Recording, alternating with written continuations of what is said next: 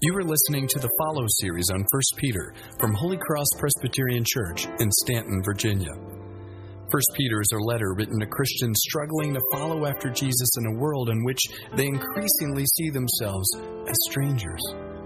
It is both instruction how and an encouragement to live in the world in relationships, vocations, communities, and the church out of an identity formed by the transforming and perfect work of Jesus Christ.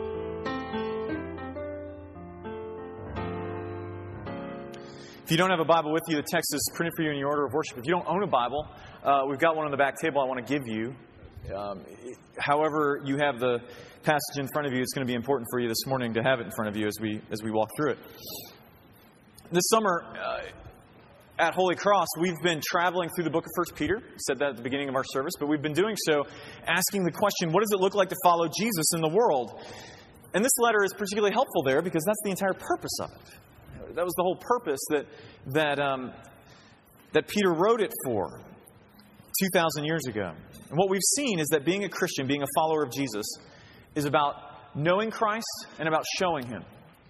About knowing Jesus in an intimate way um, and as, as not just a, an idea, but a, a person and the only hope to reconcile us to God and also to show Him to the world through word and deed. And to do so, growing day by day through, through what we like to call here gospel renewal, which just means believing, repenting and believing again. We'll get to more of that later. This morning, uh, Peter brings us to the fact that being a follower of Jesus will involve not just some kind of like um, ethereal following of someone up in the ether. You know, it, it involves also following others. But in a culture like ours, where suspicion of authority is a virtue. It, it's considered normal, more than normal. It's considered, we hold those folks up on a pedestal. How will we work out such a thing? Or is it even something reasonable to expect? What does it look like to follow leaders or to be one? That's what we ask this morning of God's Word as we come to it. 1 Peter chapter 5. So if you have your place in the Scriptures, if you'd stand in honor of God's Word, we're going to be reading verses 1 to 5 of chapter 5. As we do so, recess. Wow, school's in session. Okay, well, as we do this, uh, let, me, let me remind us that as we come before God's Word, we come before something that lays claim on us. It is not something we chose, it is something that chooses and lays claim on us. So let's hear it in that way this morning.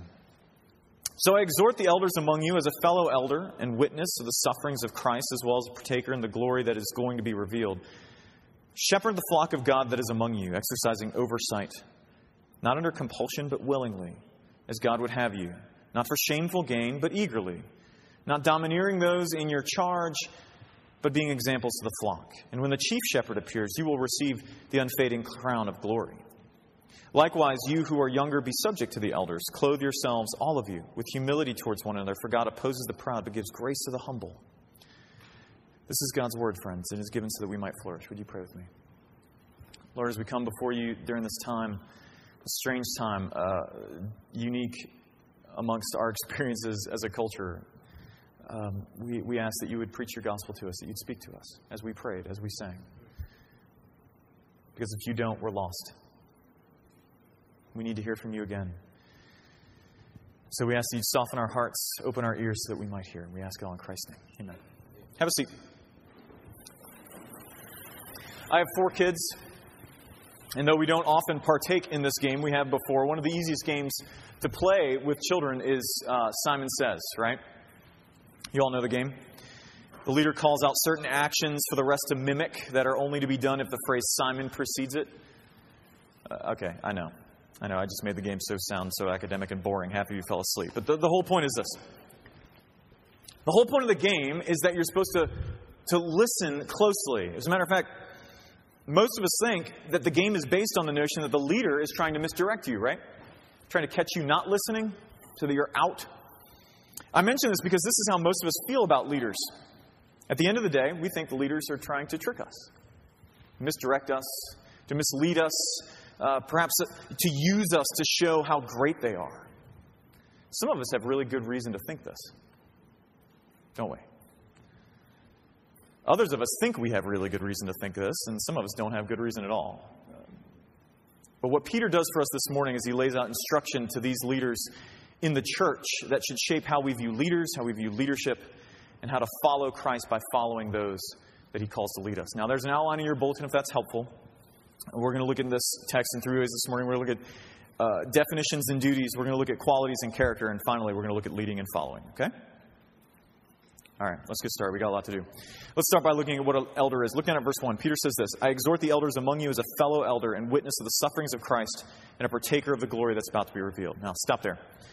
Now, if you've been here at Holy Cross throughout the summer, you know that Peter's been pretty consistently talking to the whole church, and now here he's very clearly making a turn, right? And he's talking specifically to this, this uh, group of people that he calls elders. But there's an assumption there that we need to address, right? Because what he seems to assume is both that, that whoever these elders are, they exist, and that everyone would know who they are. And that's because the office of elder didn't begin in the New Testament. Now, there is this idea, and some of you may have heard this, especially if you took um, Bible classes in college. There is this idea that that um, the earliest church was this kind of kind of loosey goosey, free flowing, um, structureless utopia where there was no such thing as hierarchy, no authority outside of kind of the mutual authority of everyone. This big round table, you know, we're all sitting around it. Uh, and, that, and that all this talk of elders and leaders is actually a sign that this book is, this letter of First Peter is really, really late in the life of the church. And that what this is is something that came later as, as things began to establish it as an organization, as people began to grab power. Okay? Now, that idea fits really well with the values of the 60s, but it has no biblical support. So um, here's, here's what we do see. The idea of elders goes back to the Old Testament, because in the Old Testament, especially as, as um, God's people are coming out of Egypt, right? They're coming out in Exodus. Moses um, and Aaron are really the only leaders that, that Israel has at this time. And brother's got a whole nation to care for, and he can't do it. He's basically overworking himself. And his, his father in law, Jethro, comes to him and says, What are you doing, brother? He's like, You, you can't do this. Here's, what, here's, a, here's an idea. Like, gather um, have all these different clans and households pick out for themselves the, the wisest among them, and we'll have this group of elders, okay? And that's what happens, okay? We, we have in, in the Exodus generation this office of elder that continues throughout the Old Testament. In fact, throughout the Old Testament, um, or at points where Moses is alive, he is called the shepherd of Israel, which would make these elders all under him, under shepherds, which we'll get to in a minute. Just keep that logged in the back of your head. And every Jewish synagogue during Peter's day would have had elders. And we know from the book of Acts and Paul's letters that appointing elders was part of, part of what it meant to plant new churches. In other words, churches were not just gatherings of individuals, just free floating gatherings of people coming together. They were instead an established group with leadership. And so when Peter's audience heard elder, they would have known they would have, they would have thought of the guys sitting in front of them. Now, the thing is, is that in Peter's day, and in the church that he's writing to, one, he's, he's writing to churches throughout what we call Turkey, okay? In a bunch of cities throughout Turkey. And within those cities, those churches would have met in various locations throughout the city and had elders in all of those little, what, what we would call households, but they're bigger than kind of nuclear family. And so they would have identified these guys. They were appointed, trained by whoever planted the church. Now, here's the thing Peter is identifying with these guys, right? That's what he says when he talks about being a, a fellow elder. Uh, but more than that, that in the original, that word fellow, that word um, with, uh, actually communicates to all of the things that he's talking about. So, in other words, the way that it, that it lays out, it should be something like this. He, he says, We are all fellow elders, fellow witnesses to Christ's sufferings, and fellow sharers in the glory that's coming. Now, Listen close because this is important. We, we already get the sense okay, Peter's an elder. We get that. What does it mean that everyone is a witness uh, of the sufferings of Christ? Well, what it doesn't mean is that every elder that's there actually saw Jesus suffer. But if you remember, neither did Peter, did he? He beat it. He ran away. He wasn't there at the foot of the cross. John was. Some of the women. Not Peter. Uh, Peter didn't witness those things. The word witness doesn't necessarily mean eyewitness. It means one who testifies about. In other words, what Peter is saying is that elders, one of the things that they are, are those that tell the story of Jesus to others. Okay? But they are also fellow sharers in the glory to be revealed. Now, that sounds really weird to us, but here's what it means. The Bible teaches that though the world is currently broken, and I don't think I have to argue that, I'm pretty sure all of us get that, right? You, look out your door, you know things aren't the way they should be. though it's, it's currently that way, it's not always going to be like that. The evil and suffering and pain and futility and alienation from each other and God that we see in the world isn't always going to be here. One day, God is going to come and He's going to set the world to rights. Basically, like that's the entire story of the Bible. God's plan and execution to set the world right after Genesis 3. And the New Testament teaches that the decisive act of this, the one time, like, okay, it is, it, the, the work is done, now it's, now it's just working it out, that that act was the life, death, and resurrection of Jesus. Now, that said, obviously, because we live 2,000 years after that, and we can still look out our doors and see that things aren't right, there's more coming, a fullness, a consummation. And so to have a part in that would mean to be a sharer in the coming glory. That's what Peter means when he says that. And so here's the thing the New Testament is also clear that not everyone distributively throughout, all the, uh, throughout the planet will be a sharer in that glory but only those who place their faith in Jesus. So, what Peter is highlighting here is that elders are fellow sharers, just like every other Christian of that reality. In other words, they're not some kind of different breed of Christian, some different breed of human. They are just as much in need of Jesus as everyone else is. Okay? But one thing more in verse 4 that we could easily skip over. Peter talks about the chief shepherd, right? Um, he talks about the chief shepherd, and then we get caught up in this whole crown of glory thing. And if you have questions on it, come and ask me. We, we don't have time to go into that. But when he talks about this chief shepherd, we, we'll get to this idea of shepherding in a minute and what it means. But the important thing is that Peter implies a pecking order here, right? There's a, there's, there's a pecking order. There's a chief shepherd, and then there's all these other guys. Uh, from the context, the chief shepherd isn't like a really super Christian, like some dude with a big hat, okay? It's Jesus. It's Jesus. Hey, let me paint the picture for you. Let's say, let's say for some reason you're a shepherd and, and you have a massive flock. I mean, a massive flock. Such that to see them get anywhere, it's going to take more than one. It's going to take multiple shepherds to see them get to where they need to go. Somebody in that group had best be in charge. We'll call him the chief shepherd. Let's call him that, right? The head guy. And the head guy's job is to direct everybody. The under shepherds, the guys under them, their job is to stay close to the chief shepherd. That's their whole point. Because if they don't, if they go off on their own, the flock is going to splinter and be vulnerable. And so Peter is implying here that there are under shepherds called elders who are staying with, who are following the chief shepherd, Jesus. Matter of fact, it's like a prerequisite. Okay? Now, Let's look at what an elder does. Look down at verse 2. Peter says this Shepherd the flock of God among you, exercising oversight. Now, stop there. What is this talking about? Okay, Peter's using a metaphor, right? Of, of shepherding and sheep. And the job of a shepherd is to care for the sheep, to lead them, and to protect them. And this is a metaphor the Bible uses all the time. And we kind of gloss over it because we think, isn't that so cute? It's a shepherd.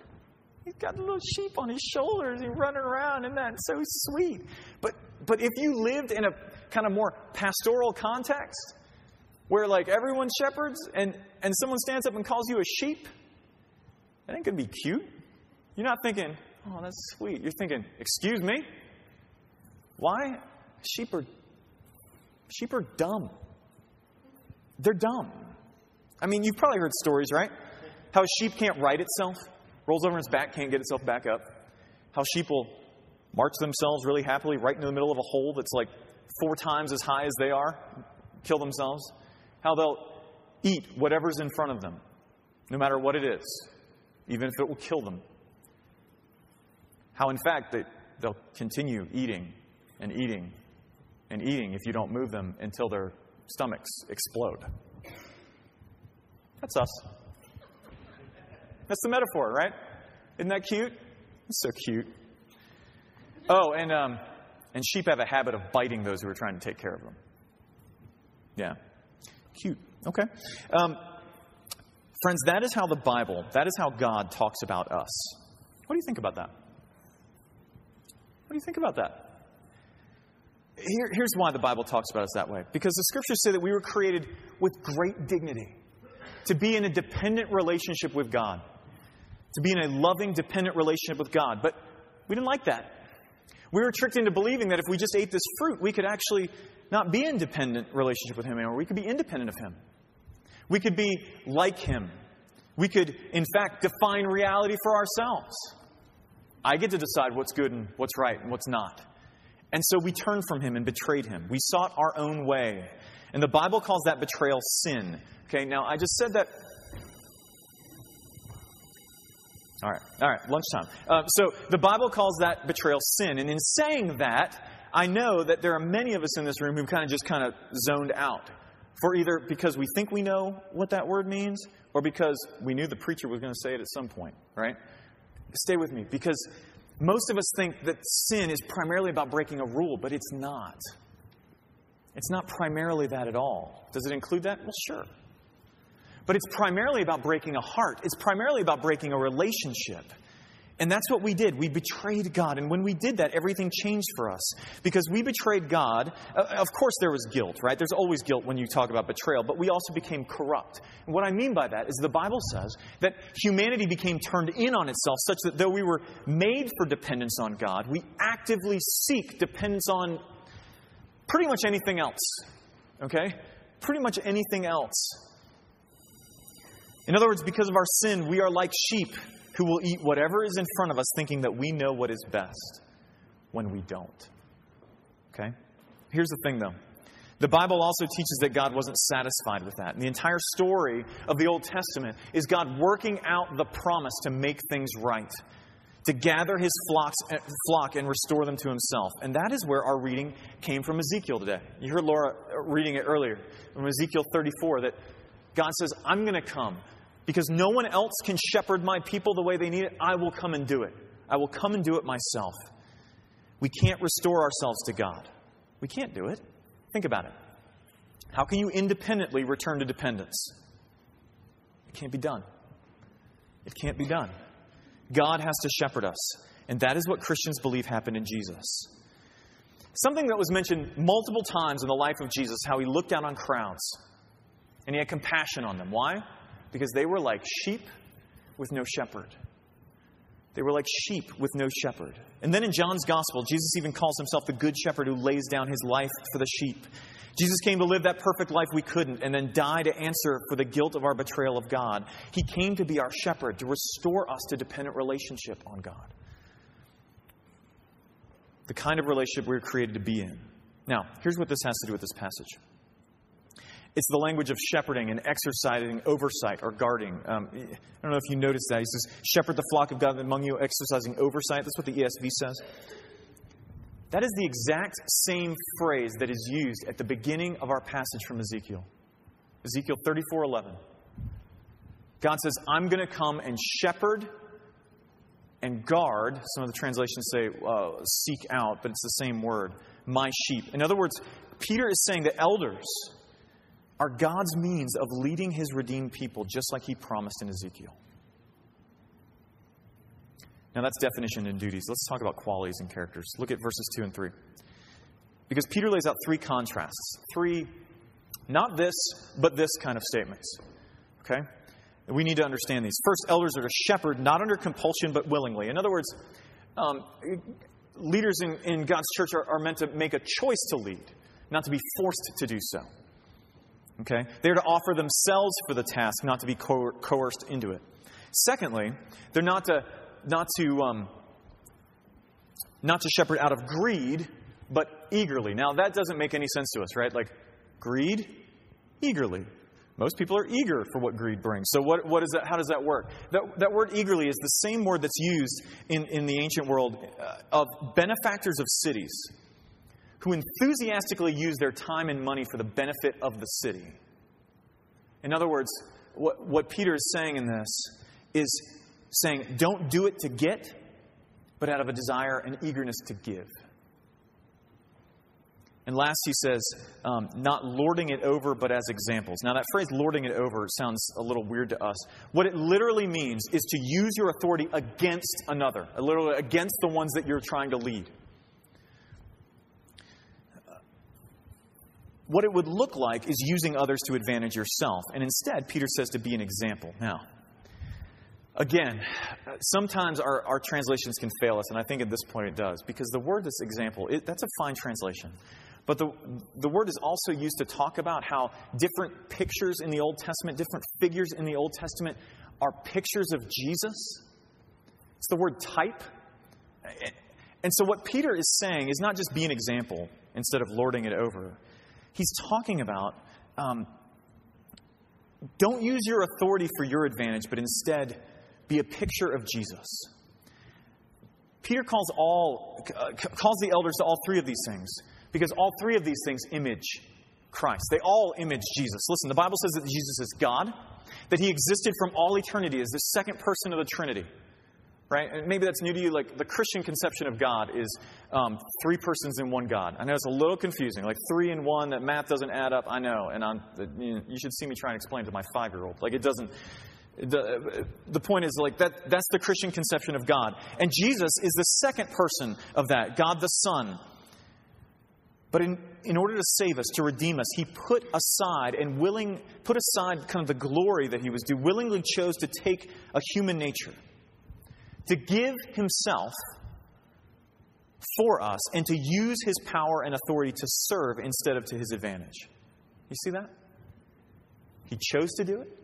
He gave instead of getting, and he used his power to serve instead of to be served. Friends, Jesus is the center of Christianity.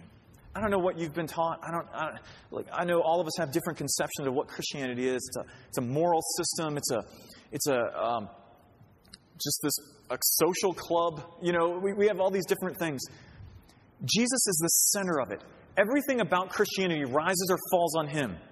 It's not about morality. It's not about a code. Listen, I know that most of the world religions, if not all of them, are like that, right? You can remove the leader from that group. From look, you can remove Buddha from Buddhism. You could even remove Muhammad from Islam. What's important is their teachings, not the person. If you lose Jesus in Christianity, you've lost it all. Try and keep his teachings. Good luck. I can't. Free admittance. Can't. No, no chance. It's about a person. And the leaders of Christ's church are to follow after that person, making the same choices he did. Okay?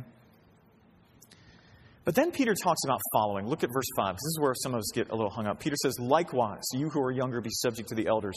Clothe yourselves, all of you, with humility. Now, like I said at the beginning, Peter has been talking to the elders. He's been talking to this kind of select group, this smaller group within the church, and now he kind of turns again to everybody younger folks, uh, which doesn't just mean younger age wise, it literally just means everyone else, okay?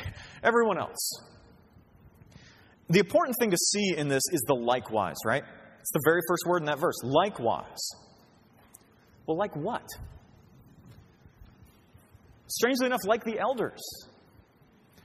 But most of us get hung up there because we're like, wait a minute, but we were told, like the younger are told to submit to the elders. How are we to do that likewise? How are they submitting?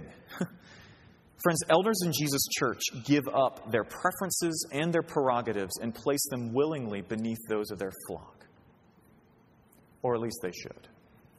That's what Peter is talking about.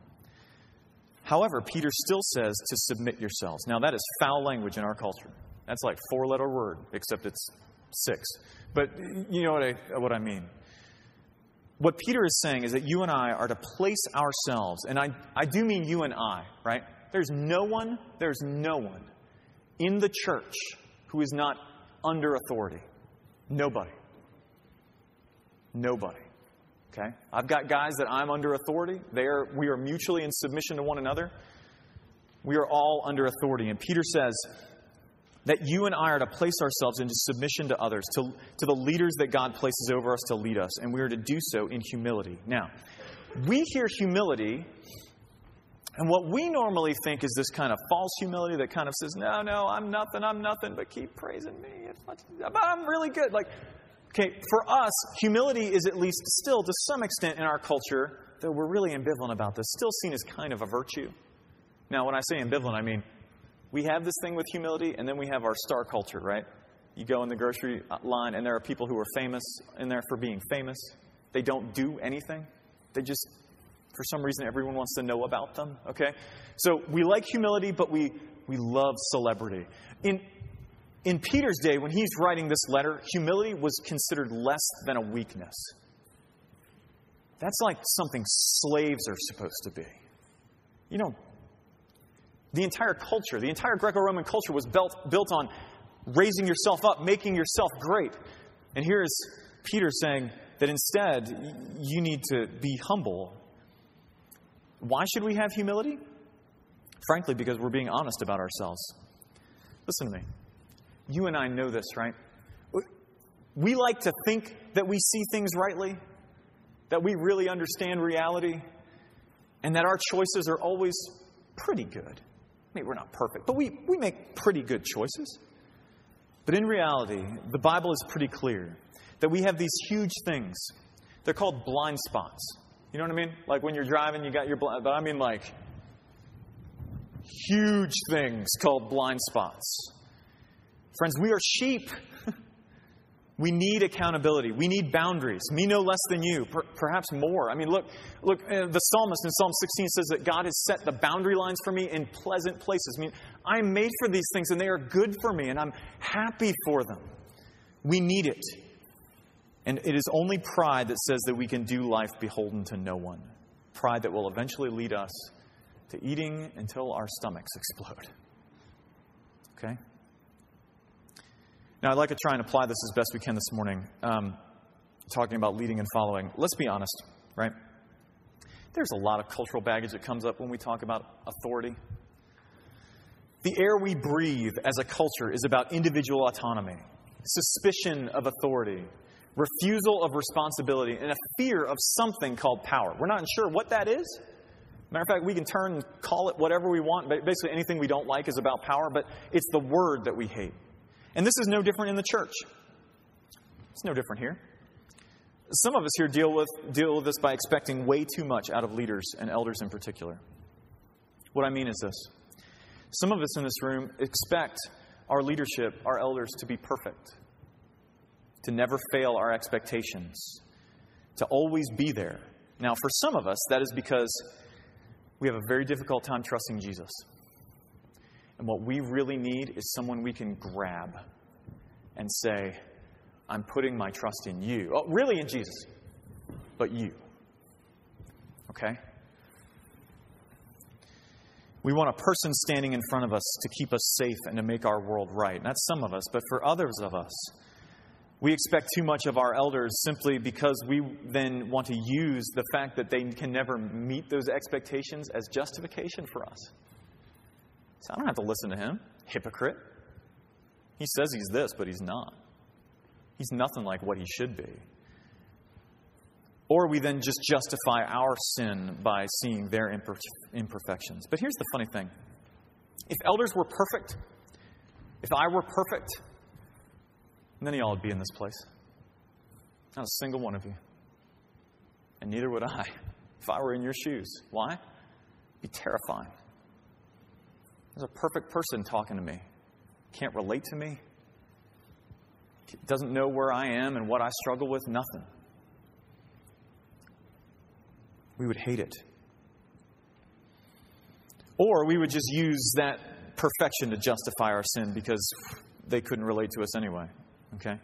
So that's those of us who think or expect too much, but others of us expect too little of elders because we don't want to think we actually need boundaries in leadership.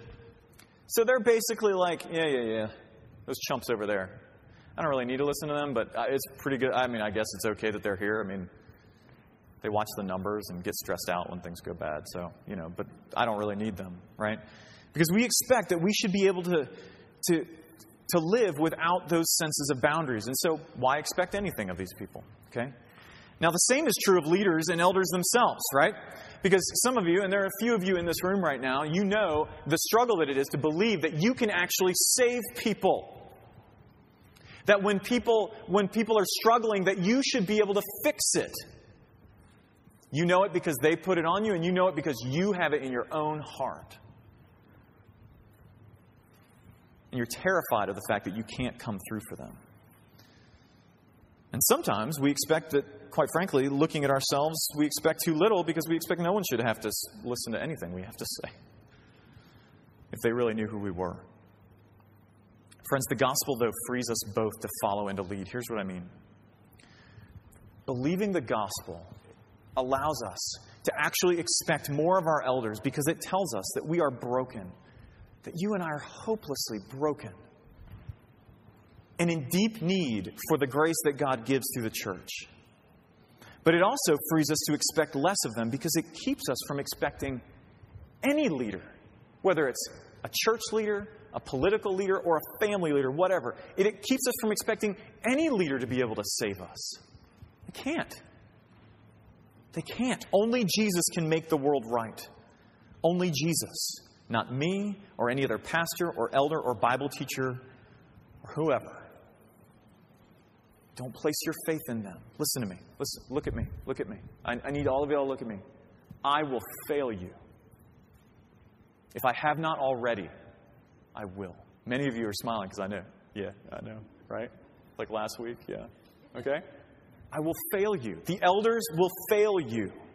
Sometimes that will be because we failed valid expectations, and sometimes it will be because your expectations are unrealistic. But we will fail you. But if you will only follow people who will never fail you, you will never follow anyone, including yourself. Trust in Christ, friends. Elders and other leaders, uh, listen. The gospel frees you and me as well to lead. Guess what? We are not people's saviors. No matter how much they might want us to be or how much we might want to be, only Jesus is. And that frees us. And when I say when I say elders and leaders, listen to me. Like this is particularly to elders, but this is no different if you are a small group leader, if you are a Sunday school leader, like this is true of all of us. Okay? This frees us from the horrible burden to be what we were never made to be. And it also frees you to actually be what Peter calls us to be because you can willingly give yourself for others. You, only if you believe that Jesus has done so for you. Because if not, you will always work under the compulsion to gain something, whether it is a reputation or what, and you will use others to that end so long as you are entrapped to your own need to be the Savior of others, you will never be free to do what Peter asks us. We must follow Jesus if we want others to follow us. Okay? Now, lastly, I want to say just a couple, a couple of ways we can do this believing the gospel. In this church, we have four elders myself, Jason, Dan, and Jeremy. Jeremy's on sabbatical right now. He's still an elder. Okay? But we have lots of leaders. We have lots of leaders. Many of you are leaders in this church. What we need to see is that this has as much to say about Christian leadership as it does eldership. And leaders, at the end of the day, the most important thing you can do for those you lead, whether that is your small group or a children's Sunday school class or the whole church, is to follow the chief shepherd. You cannot be one who testifies to the sufferings of Christ. In other words, you cannot be one who tells the gospel to others if you aren't steeped in the gospel. You cannot shepherd God's flock if you aren't being shepherded by God. And you cannot lead others to Jesus if you aren't connected to Jesus. And I don't just mean intellectually. I know many of us in this room, look, this is a Presbyterian Reformed church. Like half the people in this room know more about books than they do about people, okay? So look, that's the reality. I'm not talking intellectually. I know y'all can answer the questions. I know y'all can answer the questions. What I'm talking about is experientially, relationally. Now, I know that it, the, look, the intellectual stuff's important. Don't get me wrong. I'm, I am a pastor here for a reason, okay? But people can smell a phony a mile away. A mile away. If you intend to lead, you have got to walk with Jesus. Now, that's leading. The key to following is what he says there in verse 5. It's that aspect of humility. Listen, when we talk about the word submission, uh, when we talk about that word submission, whether it's in the church or the family, our immediate response is questioning the limits of that, right? Isn't it? Well, what if he does this? Or what if this person asks me to do this? Or what if, what if uh, the Holy Spirit's leading me this way? We want to know what are my outs, right? Now, look, those are, those are valid questions. Those are good, fine. They're fine questions. We can talk about those. But let me suggest that most of the time when you and I ask that, it's because we really don't want to listen to what anyone else has to say, and what we're really looking for is how we don't have to listen at all. Tell me the limits, and then I can always fit what's being told to me within one of those. Right? We ask those to avoid having to listen to others. But here's the deal. And here's why. I mean, look, some of us have deep wounds. Some of us have deep wounds perpetrated by men who should have led like Jesus, and instead they led like Caesar. You will do it my way, or you will leave. That is very real, and I am sorry for that. I grieve with you, and I am angry for you. But that is why we are so particular in this church, especially about the character of elders.